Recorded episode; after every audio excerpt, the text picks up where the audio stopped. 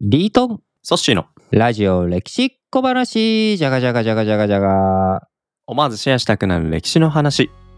ということで、まあ、先週はね700回701回とソッシー会ということで、はい。世阿弥をねごうん。紹介したわけですけれども、今日は、まあ、今年2023年じゃないですか、はい。まあ、今をね遡ることでうん100年前、ちょうど100年前1923年9月1日に首都直下型地震関東大震災とはい。東日本大震災からもねもう12年の時をが経とうとしてますが、はい。まあ、関東大震災から100年という節目の年にうん今年はなるわけです。まあ今現代感覚では東日本大震災の大きさっていうのがこの地震に関しては、まあ、皆さんあの共通意識としてやっぱ危機意識とか、まあ、ショッキングな出来事として思ってますけど、まあ、これ戦前の日本で言うとそれが、まあ、まさに関東大震災だったっていうことなんですよ。ね。まさに関東大震災というのは、うん。これまたねちょっとこち亀の話になって恐縮なんですが あのーこち亀ねか、あのー下町が舞台ですけれども、えー両津勘吉の、おおじいちゃん、はい。ひいおじいちゃんになるのかな？うんうん。官兵衛っていう人がいるんだけれども、その人がね関東大震災の時にお浅草にあった凌雲閣っていう8階ぐらい建てのビルがあったんだけれどもそれが倒れてる様を見てうわーっとあ来たと。で関東大震災の時の日本というのはねまだまだ、うん。あの木造家屋が密集しているというような状況だったので、えー折歩く9月1日、えー昼時に襲ったということで火の不始末もありこう大火災となって首都が燃え広がってしまったということ。なので首都直下型地震ということとおうん昼時だったということ、これが二重でねでしかもお木造家屋ということで、えーそのその3つが重なって焼け野原になってしまったと。ただタイミング的にはね9月1日だったので、冬真冬そのやっぱりここ最近のね日本のお大地震といったら、まあ、阪神・淡路うん。1月17日、東日本大震災うん。3月11日ということで、まあ、冬はい。の時期に来て、えーそれで家屋が倒れてねとても寒さで、えー苦労した困ったと。いうのとはまたちょっとね違ったタイミングだったわけですが、まあ、やっぱりこう日本のお景気をこう、うん。はい。ぶつかりに行ったと。しかも、えーそこから1918年にうん、そこからというかその前だけどね。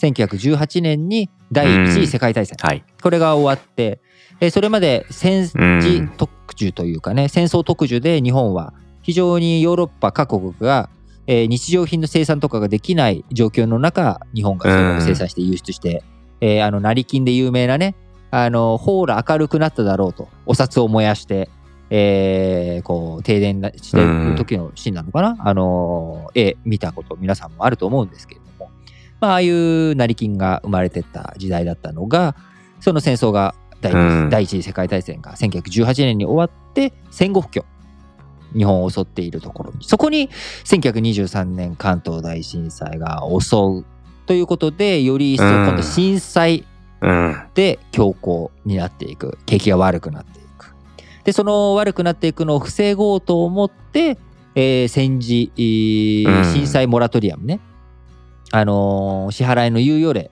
を出したところ、えーそれがあの戦争で、えーうまく戦後でねうまくいってない。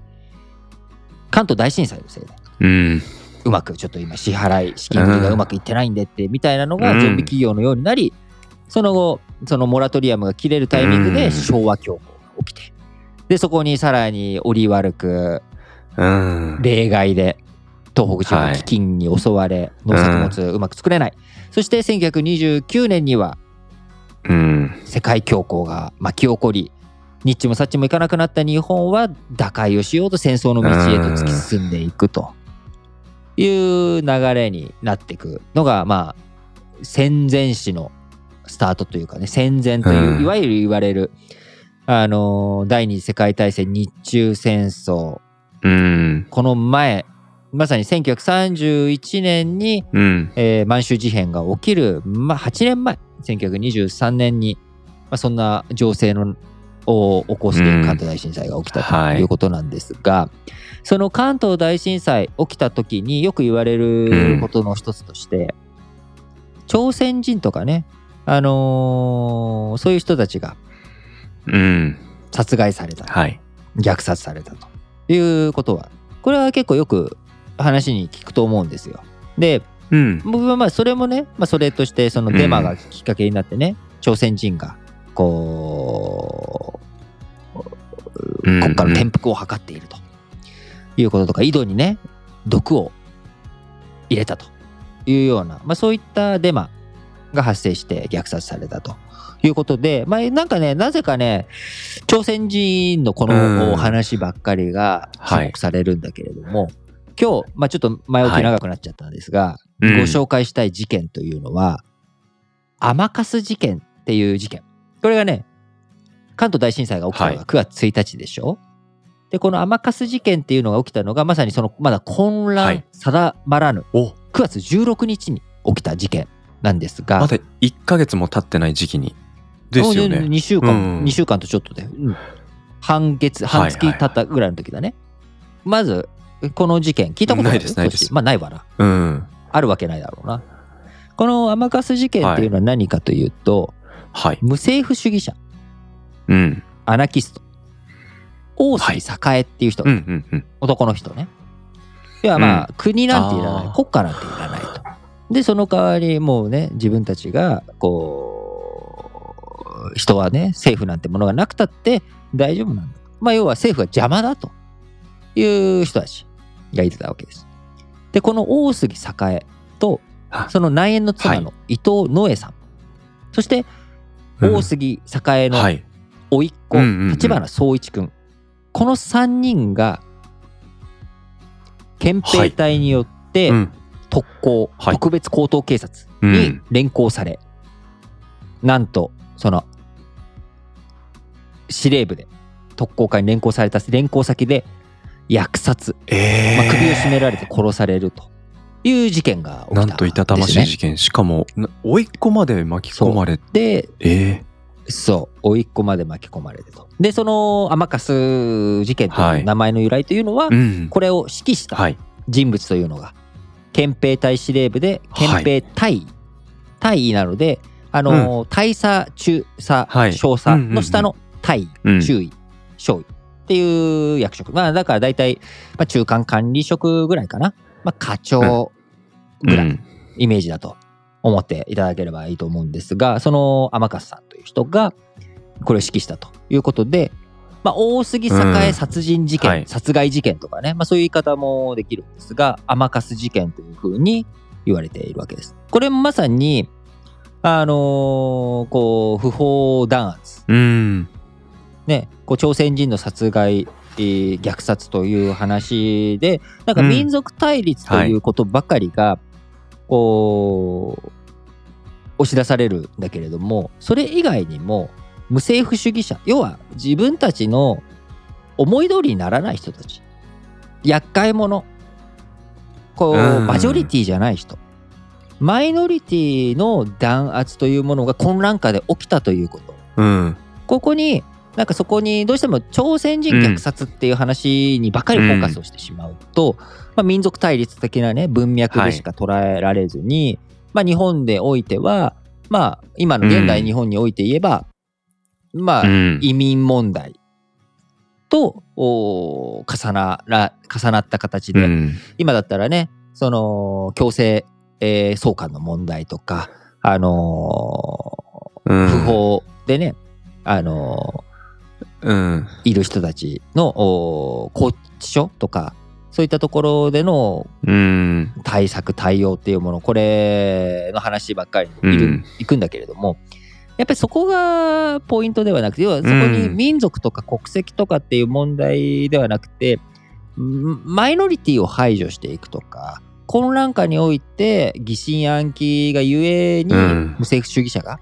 また再びクーデターを起こそうとしてるじゃん、はいうん、政府の転覆を企てると。混乱が、うん、そう。疑心暗鬼を呼び起こして事件化していってしまうということ、これがね非常に僕はあのー現代においてうん。僕らがしっかりと見見ていかなきゃいけない話だなと思っていて。というのは要はこの天笠事件でなんでこういう行動を天笠さんがしたかと、天笠正彦がしたかというとある種の先制攻撃なんだよね。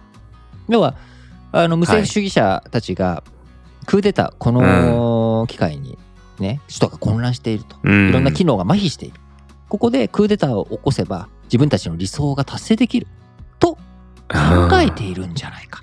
はい。そうなる前にその主会たる著名人のはい大杉栄をはい。処分してしまえば、うん彼らのそういった息も承知にさせることができると。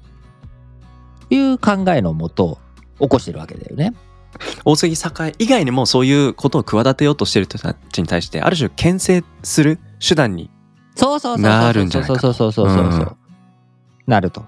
いうこともありあの混乱感の最中でどさくさに紛れてと。でこれしかも発覚した理由というのが、その甥っ子の立花総一君はいというのが実はアメリカの国籍も持ってる子だったのよ。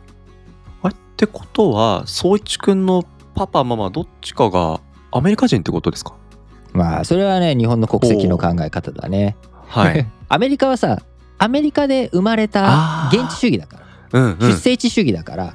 あのーその大杉栄のうん。妹の子供なのかな？宗一君は。でその妹さんが嫁いだのが、えー確かそのアメリカの貿易省うん。貿易をしてる人ででアメリカ滞在中に出産をした。っはあはあ。はていうことだから、まあ、駐在員でアメリカで出あ産をした。なるほど。うんうん。でまだ6歳だから二重国籍中というかさ。うんうんだったわけ。でその立花宗一君は、まあ、目撃をそのたまたま一緒に大杉栄とかと一緒にいて、面倒見てたんだろうね。うん。でそこに踏み込まれて、うん。目撃者になったらそのまま連行されてわっあていうことだと思うんだけど、うん。まあ、この天笠事件も経緯というものが最終的にははい。軍法会議でうん裁判っていう形になってるからはあ。こういろんな資料とかもうん。こうちゃんと残ってないし、うんシャンシャンで終わっちゃってるわけよ。あそうなんだ。うん、だからちゃんと罰せられずに終わってたりとか裁判とかもあれなんで、うん。よく分かってないわけ。うん。で事件を起こした天笠さんも俺は子供には手を下してないとかね、まあ、ただ証言も二転三転するわけ、はい。そもそも殺してないとかやってないとかあもあるから、まあ、じ実態としてはよく分からない。けど多分まあ天笠正彦がやったんだろうというふうに言われているわけですが、うん。これがもう世の中にバレた理由っていうのが、はい。アメリカ大使館が動いたからなの。なるほど。米国籍持ってるからうんうん。立花総一が。はい。でこの3人いなくなったと。大杉栄立花総一、えーうん。伊藤野江この3人が同時にいなくなってこれはおかしいとうん。気づいた近親の人たちがはい。でも警察に行ってもうん日本警察に行っても意味がない、多分そこがなんかやってるはずだから。と、はいはい。そうするとアメリカに助けを求めるしかないっていうことで、うん。まあ、外圧の力でうん。こう開くことができたと。なるほど。で、まあ、こういった事件が起きましたと。うん。いうことで、じゃあその時に我々日本国民その時、うん。どういうふうにこの事件を受け止めたか。いや国家権力がまさかそんな恐ろしいことをしてるなんてその当時のまあ市民というか僕もその時代にもし生きてたらやっぱり不安で自分の考えとか政府に対する意見とかっていうのをもう尻込みしちゃって、うん、不安で自分の家族も大丈夫かなって防ぎようがないというか抗いようがない、うん、本当に不安だなと思いますね。って思うじゃうん。ん国民の対応ははい。天笠さんに対してうん、減刑してほしいと。彼はいいことをした。国民は天笠さんをの立場を持ったってことなんですか？そう。ええ。そういう人たちが多かった要はみんな不安不信感、はい不安感がある中、はい。よくそういう何かねもっと混乱を起こしかねないやつを処うん。処罰してくれた処分してくれたっえていうこと、えうん。だからそのまさに今この現代においてもうん。自分たちの意に沿わない人たち、うん。これを暴力で力で除外しようという動きというのは今も当然あるわけで,、うん。で僕は中国に対して防衛力どんどん整備していかなきゃいけないということをねあの新聞解説ながら聞きを、うん。えー無料会員登録してね会員サイトで聞いてくださってる方は、はい僕自身が防衛力どんどん先制攻撃、もううん。先制攻撃じゃない反撃能力を、うん。えーつけれるようにししていくべきだという主張をしていることは皆さんよくご存知だと思うんですけれども、うん。それ自体はそうなんだけどはい。だからといってそれを暴走させてはいけないし、うん。しっかりと自分たちのうん。制御下に置かなければいけない。うん。正しいこと結果が正しいからいいんじゃなくてうん。やっぱりプロセスをしっかり見なきゃいけない。うん。その過程の中でえ無駄な犠牲をうん。避くさ避けなければいけないしということ、はい。やっぱりそういったことが混乱化とか今はうん。異常事態だから、うん。中国がねこれだけやってきてる。ウクライナ戦争も起きた。中北朝鮮の核開発も止まらない。はい。ミサイル開発も止まらない。こういった緊急下においてプロセスとかねなんかそういったものをしっかりするとかっていうのはまだまどろっこしいと、うん。そんなことしてる時間はないと。うん。急がなきゃいけないんだと。いうことをしてしまうと、うん。それって結局この甘かす事件と同じ構図になるよと。なるほど。で今まだ我々っていうのはその後のね、長い、えー100年のこの100年間の歴史の中に第二次世界大戦とかうん。原爆うん。いろんな悲惨な事件があり国家権力というものを暴走させてはいけないとうん。いうことをよくよく理解してこの100年間過ごしてきたわけです。うん。だからさっきの阻止のような感想になると思うんだよね。うん。でもまだ100年前っていうのはお上はい。の言うこととか、まあ、あるいは自分たちがマジョリティにいる側がマイノリティを排除するということ。これに対する違和感というものが薄い時代だった、なるほどな。うん。今ここから我々はだいぶ前この100年経ってうん。本当に100年後の人間だと言えるような社会になっているのか。うん。ということをね私はちょっとうん。非常に危惧していいるわけです。はい。なので、まあ、そのためにですね今回ちょっと甘かす事件とういうんものをごはい。紹介したわけですが、はい。えー次回はこはい。の甘粕さんという人、はいその後ねこの甘粕正彦という人この事件を起こした、まさか、あ正彦。どんな人物なのかうん。というのをねチロッとご紹介したいと思います、はい。えーここまでのお相手は私リートンと。そしてでお届けしました。バイバイ。バイバイ。ラジ歴をお聞きいただいている皆さんいつも本当にありがとうございますラジ歴ではこのメインチャンネル以外にもですね、日曜ラジ歴や新聞解説ながら聞き、日本史総復周辺の全エピソード、えこちらをラジ歴会員サイトの方で公開しております。ぜひこちらの方のね、会員サイトにも皆さん登録していただければと思いますので、概要欄の方に会員サイトへの URL、登録方法、こちらを記載しております。メールアドレスがあれば登録誰でも、どなたでもできるようになっておりますし、お聞きいただく際にはですね、ブラウザ経由とはなりますけれども、インターネット環境があれば皆さん聞くことができますので、ぜひ会員登録の方よろしくお願いします。